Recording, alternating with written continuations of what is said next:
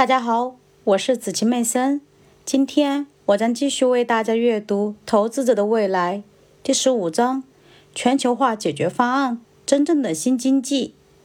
第八小节：贸易赤字和对西方公司的接管。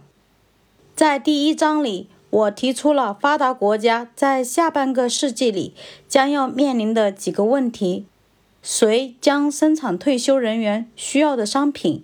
谁将购买他们在退休期里的资产？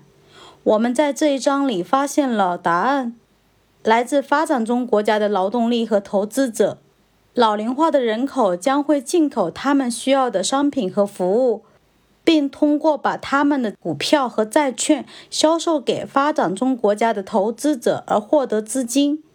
这些即将到来的商业模式将会导致美国和其他发达国家。贸易赤字的不断增加，但是这些赤字并不值得关注，因为它们如同佛罗里达州和其他四十九个州进行交易所产生的贸易赤字一样，作为不可避免的人口趋势的一部分。这种情况的出现是不可避免的。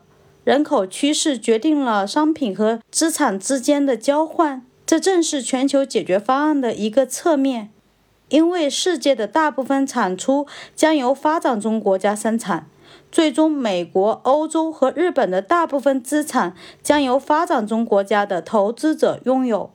到二十一世纪中叶，我认为中国人、印度人和其他年轻国家的投资者将得到大多数大型跨国公司的所有权。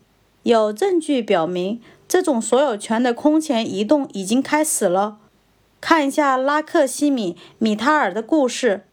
他是出生在印度的一个亿万富翁。他在2004年收购了美国的 LTV 公司和伯利恒钢铁公司，从而使他的家族企业成为世界上最大的钢铁生产商。还有一个名为 Wipro 的印度 IT 服务公司。他最近收购了通用电气医疗系统的 IT 部门和一家美国咨询公司。两千年，印度塔塔茶叶公司收购了 Tateley 茶叶公司，成为世界第二大茶叶公司，并把自身规模扩大了一倍。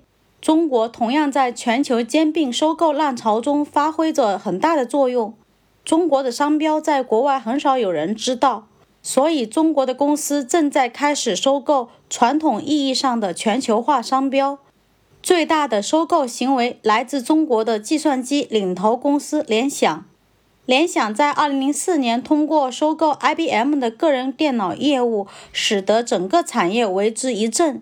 它成为了世界第三大 PC 公司，并给中国的制造者们带来了接近 IBM 全球化业务的机会。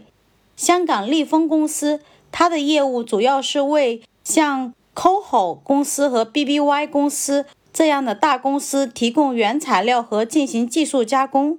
它最近收购了设计和制造利维斯主要商标的权利，这些商标在沃尔玛和 Target 销售。